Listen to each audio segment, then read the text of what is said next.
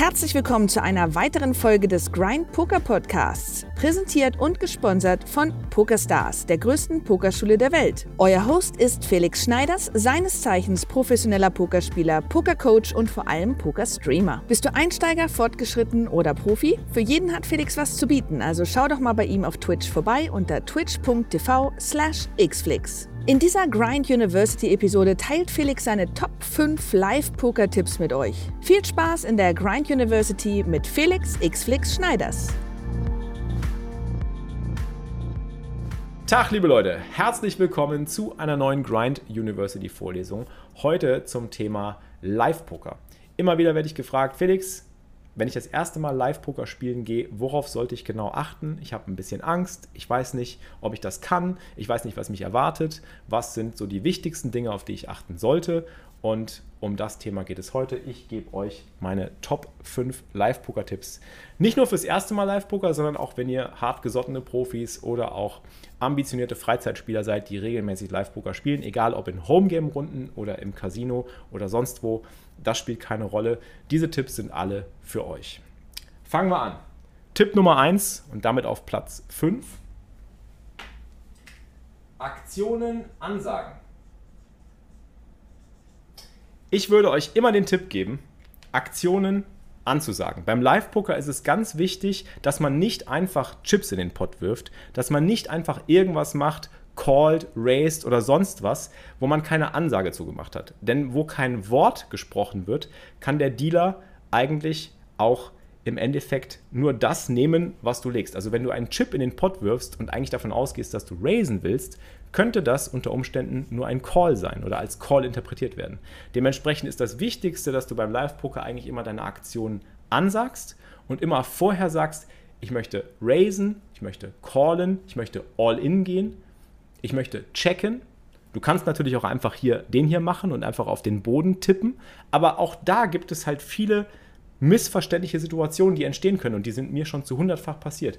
Du, du tippst einfach irgendwie auf dem Filz rum und das wird als Check, Check interpretiert. Oder du sagst, ja, ich könnte jetzt All-In gehen und der Dealer, der Dealer versteht All-In. Also es ist ganz wichtig, dass du Sachen verbalisierst und auch aufpasst, was du verbalisierst. Also du musst deine Aktionen ansagen und du solltest immer ansagen, was genau du tun möchtest zu der Zeit, an der du dran bist. Und dann wäre es auch wichtig, zu deinen Aktionen eben auch das Bet-Sizing zu annoncieren. Also zu sagen, nicht nur, ich bin irgendwie, ich möchte gerne raisen, sondern du sagst dann Raise und annoncierst dann den Betrag. Dann gibt es auch keine Missverständnisse. Also auf der einen Seite Missverständnisse vermeiden, indem ihr immer ansagt, was ihr machen wollt, mit dem entsprechenden Betrag, den ihr setzen wollt. Und eben, indem ihr auch aufpasst, dass ihr nicht einfach irgendwelche Sachen macht, die vielleicht missverstanden werden könnten. Also auf dem Boden rum, auf dem Filz rumtippeln oder irgendwie zufällig sagen, ja, der könnte jetzt All-In gehen. Ist mir selber schon ganz oft passiert. Ich habe gesagt, ich könnte ja jetzt irgendwie All-In gehen und der, der Leader hat verstanden All-In und es ist verpflichtend und am Ende kannst du sagen, was du willst. Wenn die anderen auch verstanden haben All-In, dann ist es halt ein All-In. Deswegen Aktionen ansagen, keine Verwechslungsmöglichkeiten zulassen. Das ist eigentlich so die Nummer eins Sache, die jeder beherzigen sollte, ganz am Anfang, so als Basis. Mein nächster Tipp betrifft eine gewisse Pokerpose. Also ich würde sagen, und da bin ich eigentlich auch sehr trainiert drin inzwischen, ich habe mir selber eine Pokerpose angewöhnt. Das heißt, ich bin eigentlich der umgänglichste, lustigste und auch kommunikativste Mensch, sagen wir mal, und kann auch irgendwie in meinem Stuhl irgendwie so rumfläzen, was essen, was trinken, mit Leuten quatschen, was weiß ich. Aber wenn ich eine Hand spiele, dann bin ich da. Dann bin ich da, dann setze ich mich hin, dann versuche ich geerdet zu sein, dann versuche ich die Dinge, die ich tue, immer in einem gleichen Rhythmus zu betreiben, weil das dazu führt, dass du weniger lesbar oder berechenbar bist. Das heißt, es hilft dir einfach, dich selber in eine Situation, in eine Pose zu bringen, in der du ruhiger wirst, weil du jetzt weißt, Jetzt brauchst du Fokus, jetzt spielst du eine Hand und gleichzeitig transportierst du nach außen hin nicht deine aktuelle Laune, deine Emotionen oder irgendwas, was der Gegner verwerten könnte. Weil Poker ist ein Informationsspiel. Wenn du etwas tust oder etwas machst, was dem Gegner signalisiert, ah, der ist gerade gelangweilt, der ist gerade lustig drauf, der ist gerade äh, getiltet, der ist gerade gestresst, der isst gerade, der trinkt gerade. Das sind Informationen, die kann er verwerten, die kann er gegen dich verwenden. Deswegen, wenn du eine Hand spielst, Mach etwas, was dich erdet, also was quasi dir dazu verhilft, in eine Ruhepose zu kommen. Also ich habe zum Beispiel meistens eine Hand, also meistens habe ich eine Hand hier, die andere Hand da oder eine Hand auf dem, auf, dem, auf dem Filz und die andere Hand hier oder ich halte meine Karten fest. Das ist auch eine Pose. Und man sollte diese Pose auch immer gleich wählen in meinen Augen. Entweder hältst du zum Beispiel ständig die Karten fest, hast einen Card Protector vielleicht auch drauf und hast die Arme dann hier, kannst aber auch deine Karten festhalten. Das ist etwas, was ich mache. Und in meiner Pose ist auch drin, dass ich quasi immer auf den Flop gucke. Wenn ich eine Aktion mache oder wenn mein Gegner mich anguckt oder wenn irgendwas gefragt ist. Ich versuche dann auch in dieser Pose zu verharren und keinerlei Tells von mir zu geben und auch mit den Leuten nicht zu sprechen. Das ist nämlich ganz wichtig. Das ist ein bisschen merkwürdig vielleicht am Anfang, weil man dann irgendwie so in so einer in so einer, in so einer Pose irgendwie verweilt, die dann nach der Hand und auch vor der Hand irgendwie wieder natürlich aufgelöst wird und dann kommt das vielleicht ein bisschen komisch rüber. Aber für euch hilft es, es, es hilft extrem dabei, die Gedanken auch zu kanalisieren, dass ihr besseres Poker spielt, bessere Entscheidungen trefft, weil ihr jetzt im, im Poker-Mindset drin seid quasi. Ihr switcht so in diesen Poker, in dieses Poker-Mindset. Gleichzeitig seid ihr in einer Ruhepose, wo ihr vielleicht nicht wirklich äh, berechenbar seid und ihr gebt einfach keine Informationen preis. Also zum Beispiel immer auf den Flop gucken oder seine, seine Hand, seine Karten eben festhalten. Card Protector drauf, Hände verschränken. Hand hier oben hin machen ganz viele. Kennt ihr wahrscheinlich von den Live-Poker-Turnieren. Ja? Und das machen die ja nicht ohne Grund. Das ist eben auch eine gewisse Form der Selbstberuhigung oder eben der, ähm, ja, der Entspanntheit, dass man in der Hand selber nicht zu aufgeregt wird und sich selber so ein bisschen auch beruhigen kann. Weil Poker ist eben, sagen wir mal ganz ehrlich, ein Spiel, was ja unter Menschen gespielt wird, wo eben auch viel Adrenalin äh, zum Tragen kommt. Also ihr habt eine gute Hand oder ihr floppt was Gutes, ihr turnt was Gutes, euer Gutshot kommt an, ihr, ihr trefft den Flush oder ihr mögt den Flush nicht. Wenn ihr dann nicht in dieser Pose seid, kann es sein, dass euch irgendwas verrutscht oder ihr irgendwie etwas rausgebt, was dem Gegner signalisiert, ah, der ist gerade schwach. Also ihr beschützt euch quasi sozusagen davor. So eine Pokerpose sich anzueignen, ist in meinen Augen was ganz, ganz Wichtiges und ähm, hilft auf zweierlei Wegen. So, nächster Punkt. Mein Stift ist schon wieder ein bisschen leer. Ich nehme den nächsten Punkt. Äh, ganz wichtig, mitzählen.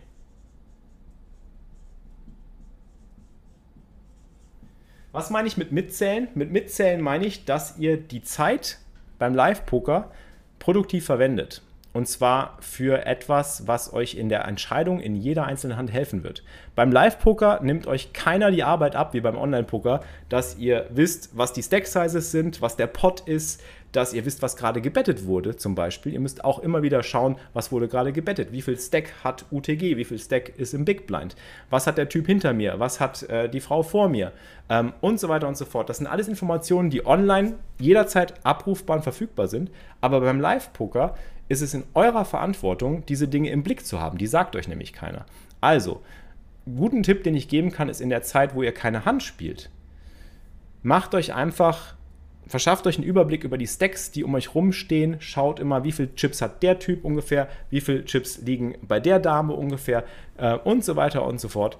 Äh, all diese Punkte ähm, könnt ihr eben nutzen, äh, um, um, die, um die Zeit produktiv zu nutzen, in der ihr zum Beispiel keine Hand spielt. Ihr spielt meistens eben gerade beim Live-Poker sehr wenig Hände und äh, ihr wisst ja, beim Pokern generell spielt man zwischen 20 bis 30 Prozent der Zeit Hände. Vielleicht mal mehr, mal weniger, wenn, man, wenn der Tisch es zulässt. Aber zwei Drittel der Zeit seid ihr mit Folden beschäftigt. Also was macht ihr in der Zeit, in der ihr foldet? Ich zum Beispiel, ja, bin ich schuldig, Handy in die Hand, irgendwas posten, machen, tun, Nachrichten beantworten, äh, Stream gucken von mir aus oder irgendwas, aber gar nicht am Spielgeschehen teilnehmen.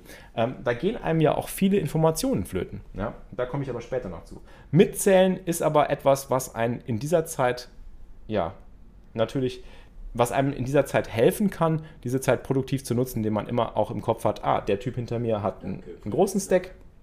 Auch du bist jetzt ein Teil des Grind Imperiums. Da, Kundi, die danke dir für den 31 Monate Resub.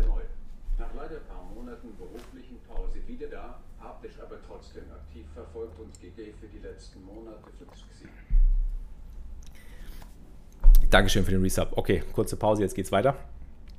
Ähm, Ihr könnt die Zeit produktiv nutzen und das wird euch in der Entscheidung helfen, weil ihr wisst dann zum Beispiel, ob ihr eine gewisse Hand open raisen sollt. Dann seid ihr nicht verwundert. Schaut auch immer, dass zum Beispiel die Leute ihre Chips richtig liegen haben. Es gibt Leute, die legen ihre großen Chips zum Beispiel gerne mal dahin, wo man sie nicht wirklich sieht. Und dann denkt ihr irgendwie, oh, der hat viel weniger Chips und der ist ja gar keine Gefahr. Auf einmal zeigt der irgendwie noch äh, 5000er Chips oder 25.000er Chips, die dann irgendwo zum Vorschein kommen. Und auf einmal denkt ihr, oh shit, äh, der könnte mir jetzt da ganz schön Trouble machen. Also ihr müsst ja wissen, was die Stack Sizes sind, damit ihr auch wisst, was für Hände ihr open raisen könnt, was für Hände ihr callen sollt, was für Hände ihr drei betten sollt, wie ihr diese Hände nach dem Flop gegen die Leute weiterspielt und so weiter.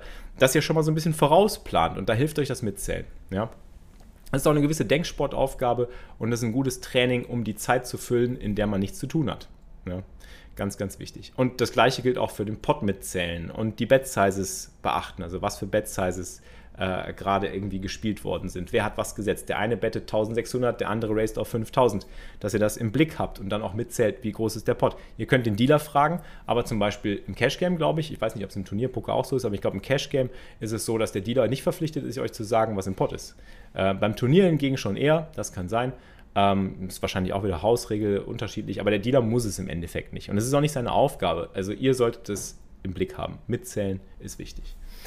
Ähm, nächster Tipp: Geselligkeit. Das ist ein ganz wichtiger Faktor, der wird immer außen vor gelassen. Und das ist auch etwas, was ich als jemand, der eigentlich so einen, einen, großen introvertierten Teil in sich trägt oder eher in vielen Bereichen sehr introvertiert ist, ähm, am Anfang meine Schwierigkeiten mit hatte und auch ständig immer noch äh, in alte Muster verfalle, wo ich dann zum Beispiel dann lieber mein Handy nehme und ins Handy gucke, anstatt mir die Action anzugucken oder mich mit den Leuten zu unterhalten. Geselligkeit ist aber in meiner Erfahrung beim Live-Poker sau wichtig, weil genau darum geht es ja eigentlich beim Live-Poker. Das ist ja der Grund, warum wir überhaupt Live-Poker spielen.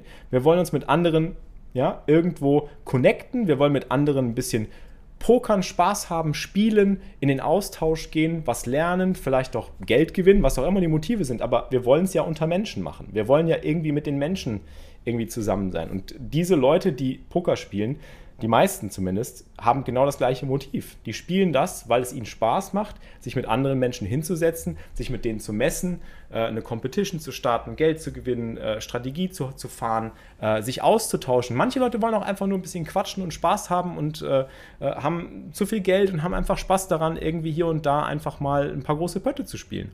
Egal, ob die jetzt strategisch korrekt sind oder nicht. Und ähm, das Wichtige, was ich in meinen ganzen Jahren als Pokerprofi, auch als Live-Pokerspieler festgestellt habe, ist, je geselliger du bist, desto mehr Action bekommst du auch.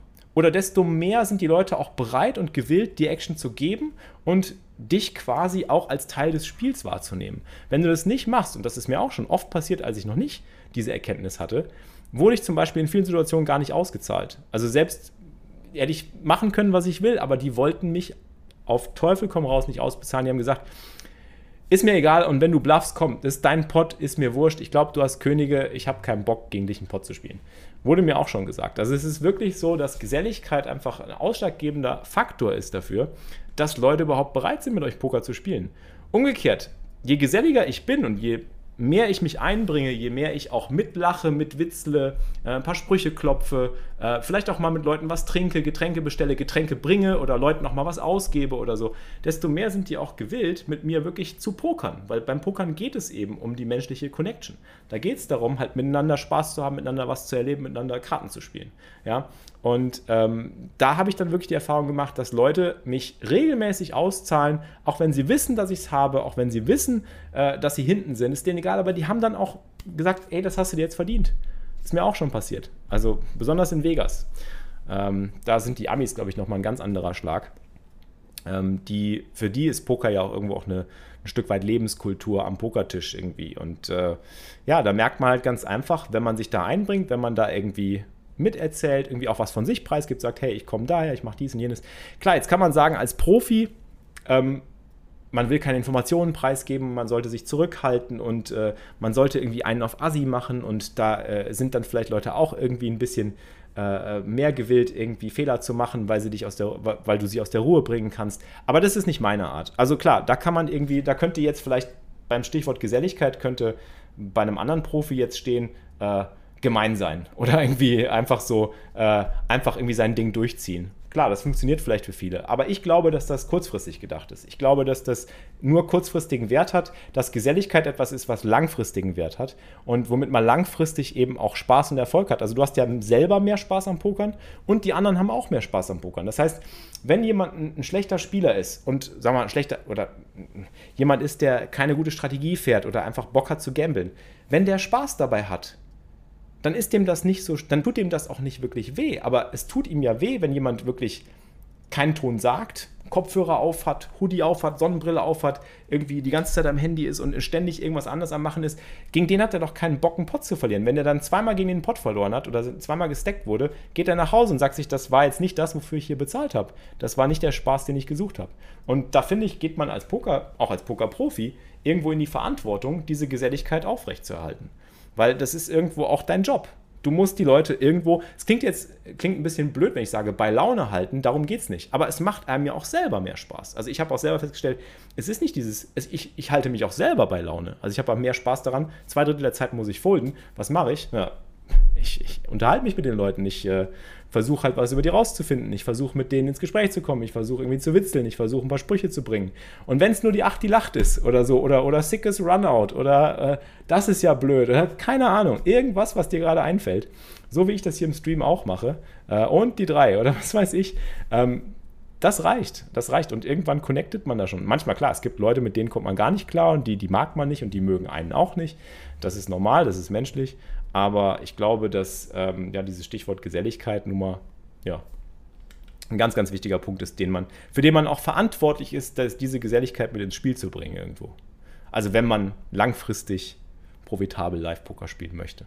Man möchte ja eigentlich auch ein gern gesehener Gast sein. Also die erfolgreichsten Cash-Game-Profis in Las Vegas, die ich kennengelernt habe, waren immer die, die gern gesehen waren am Tisch. Wo alle, auch die Freizeitspieler, gesagt haben, hey, cool, dass du da bist, mit dir macht es immer Spaß. Ja? Und wenn du das langfristig aufrechterhalten willst, dann ähm, ist es ja nur gut für beide Seiten. Das ist Win-Win für alle. Und genau das willst du ja dann eigentlich auch herstellen. So, kommen wir zur Nummer 1. Beobachten. Klingt jetzt irgendwie so basic, ja. Und ihr denkt euch jetzt, ja, okay, das ist äh, logisch, dass man beobachten sollte. Aber da gehört noch mehr dazu. Ich habe es jetzt vom, aus Platzgründen nicht mehr dazu geschrieben. Beobachten und verstehen ist viel wichtiger. Und zwar beobachten, ganz klar, wir spielen Live-Poker, man hat viel mehr Informationen, man sitzt mit Leuten am Tisch, man kann so viel über die Leute lernen, entweder indem man zum Beispiel mit ihnen spricht oder indem man sich anguckt, wie spielen die ihre Hände, was zeigen sie im Showdown, welche Bet-Sizings verwenden sie, wie verhalten sie sich in der Hand, sind sie zögerlich, sind sie, weiß man zum Beispiel manchmal auch zum Beispiel schon, ich kann zum Beispiel ganz oft schon sehen, ob jemand folden möchte, an der Handbewegung, die er macht mit seinen Karten. Und da merke ich zum Beispiel, Stichwort Pokerpose, wenn ich in meiner Pokerpose bin, kann mir das nicht passieren. Keiner kann mir angucken, ob ich bereit bin zu folden. Aber ich kann vielen Leuten schon angucken, ob sie bereit sind zu folden, wenn ich mir angucke, wie die sich mit ihrer Hand verhalten. Also ob die die Hand schon irgendwie so ein paar Mal noch angucken. So wenige können das wirklich aktiv verbergen. Ähm, und das ist mehr so ein intuitives Ding, dass man dann weiß, okay, ich glaube, der ist jetzt schon bereit zu folden. Ähm, und wenn du sowas beobachten kannst, hast du halt einen Informationsvorteil. Genauso, wenn du weißt, äh, im Showdown hat der Typ gerade eben eine Hand gezeigt, mit der hast du niemals gerechnet. Letztens in der Schweiz, beste Hand, jemand drei bettet zum ersten Mal. Zum allerersten Mal und sagt dazu Sachen irgendwie, oh wow, jetzt ist der Profi da, ich habe Ass König. Der dreibettet zum ersten Mal, ich habe Ass König und er sagt irgendwas und ich denke mir, oh, der ist, Bo der ist bockstark, der ist bockstark. Ich habe ihn noch nie gesehen, das war das erste Mal, dass ich mit ihm gespielt habe, aber es war die erste Dreibett seit einer Stunde, die er gemacht hat. Und ich denke mir, ja, das muss ja Bombenblatt sein. Okay, ich habe Ass König gefoldet, da war eine UTG Racer, das waren frühe Positionen. UTG Racer foldet auch und er zeigt 9-5 suited. Ich denke mir so, ja, scheiß drauf, beste Hand gefoldet, kann passieren, aber die Informationen abspeichern und mir merken, ah, der ist doch ein bisschen lustiger drauf, als ich eigentlich dachte. Also diese Beobachtung kannst du im Live-Poker halt schon machen und du musst dann eben auch die Connections quasi herstellen, dass du halt sagst, ähm, wenn der dann auch noch so einen Aufriss macht und dann so viel anfängt zu quatschen. Viele sind super stark, wenn sie quatschen, aber der war in Wahrheit eigentlich sehr schwach und konnte das dann dadurch besser überspielen, indem er viel gequatscht hat. Andere Art von Mensch einfach. Also da kann man durch Beobachten halt viel lernen und auch äh, dadurch eben bessere Entscheidungen treffen.